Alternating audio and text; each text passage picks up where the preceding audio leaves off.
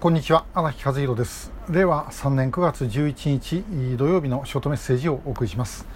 まあ、昨日あの韓国の民主化という嘘についてお話をしました。であの頃 ですねあの油断をしてたんです。油断というのは日本も韓国もそうでした。あの日本も韓国も経済非常に良かった時です。で日本はまあ世界第2の経済大国と。ということでですね、あのまあ、非常に調子に乗ってた、えー、時で、えー、ありました。で、えー、もうこの先はバラ色だというふうに勝手に解釈をしていた。で、えー、冷戦も、まああまあ、80年代で終わる。で、ソ連は崩壊する。えー、ルーマニアではチャウセスクがああやって、えーまあ、市民によってですねあの、まあ、殺されると。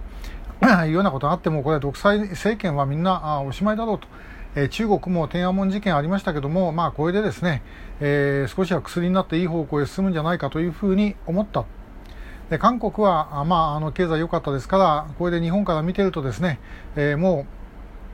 うあの反日もあまり言わなくなるだろうと。いうふうに思ってたわけですね。で、えー、まあ、金持ち喧嘩せずでですね、えー、大体うまいこといくんじゃないかと、まあ、当時第一次の、まあ、韓国ブームみたいなものもありましたんでそんなこと思ってたと、えー、全てが油断でした。世界中の油断。日本も韓国もアメリカも含めてですねみんな油断をしていたということです。で、えー、マルクス・レーニン主義共産主義というものがですねもうこれで地上からなくなるんだというふうに勝手に解釈をしてしまったんではなかったんだろうかで確かに20世紀においてこのマルクス・レーニン主義共産主義あるいは科学的社会主義というものが行ってきたですね、えー、最悪というものは、まあ、本当にとんでもないことをしてきた。まあ、あの少なく見積もったって1億人以上の人がですねこのために犠牲になってきたわけですね。それはあの左右の全体主義、まあ、私ら左右の全体主義に反対すると言いますけども右の全体主義っていうのはその時その時だけのもんですまだ。だからその政権が例えばヒトラーにしろムッソリーにしろですね終わってしまえばそれで、一応おしまいになる。で、えー、左翼の方はですねそれが終わらない。えー、ご丁寧に北朝鮮なんかあじいさん、親父、息子と3代揃って独裁政権やってで人民は苦しんでるわけですね。で、えー、私たちはあのある意味で言うと油断をして戦いを忘れてしまったのではないか、えー、金持ち喧嘩せずということでもうこれであとはみんなあの民主主義の国になっていくんだろうというふうに思った結果が今日の中国をご覧になれば分かるように民主主義と関係ない方向へどんどん突っ走りながら経済も大きくなっているということです。えー、民社党が 一番元気だったのは昭和50年代頃です40年代の後半ぐらい共産党が強くなってでこれに対してですね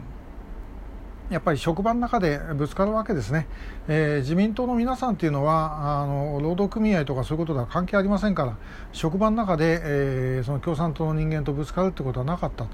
えー、民社党の場合は旧同盟が支持母体ですので、えー、もうまあ労働組合の人が多かったですね。私は違いましたけども、まあ、労働組合の党員が多かった。でそうするともうまあ、昔の国鉄であれ郵政であれあるいは民間であれですねもうそういう中で、えー、社会党共産党の支配していた組合とですね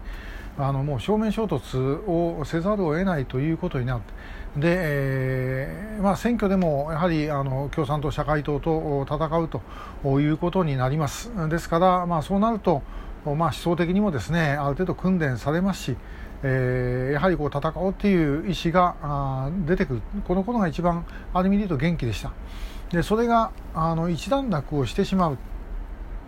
えまあ、それ自体は悪いことじゃなかったんですけども、まあ、それによってですね、えー、戦うということを知らない人たちが、まあ、労働組合の幹部にもなっていったと。おそらく今の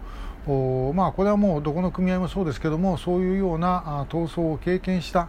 えー、人たちというのはもうほとんどいないんじゃないでしょうか、まあ、先輩から聞いてそういうことがあるっていうことを知ってるぐらいが関の山あということだろうと思います。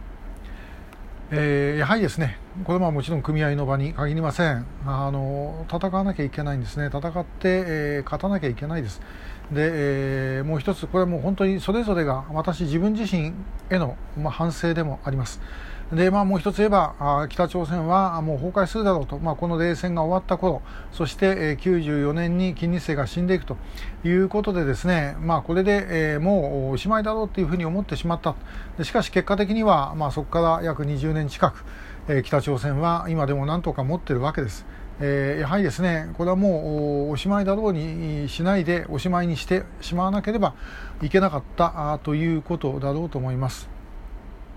えー、共産主義、マルクス・レニン主義あるいは科学的社会主義という考え方っていうのは本当にですね人間の心の中にある妬みとか恨みとかですね、えー、そういうものをある意味でもうその理屈をつけて合理化して、えー、そして、えお互いを戦わせていくと。いうことです。これは本当にですね、もう絶対に最後まで戦わなければいけない相手だというふうに私は思ってます。えー、それをですねあのもう一回やらなきゃいけない。これはもうあのやってくださいじゃありません。自分自身でやらなきゃいけないというふうに、えー、思っている次第です、えー、ということで今日は油断の話をいたしました、え今日もありがとうございました。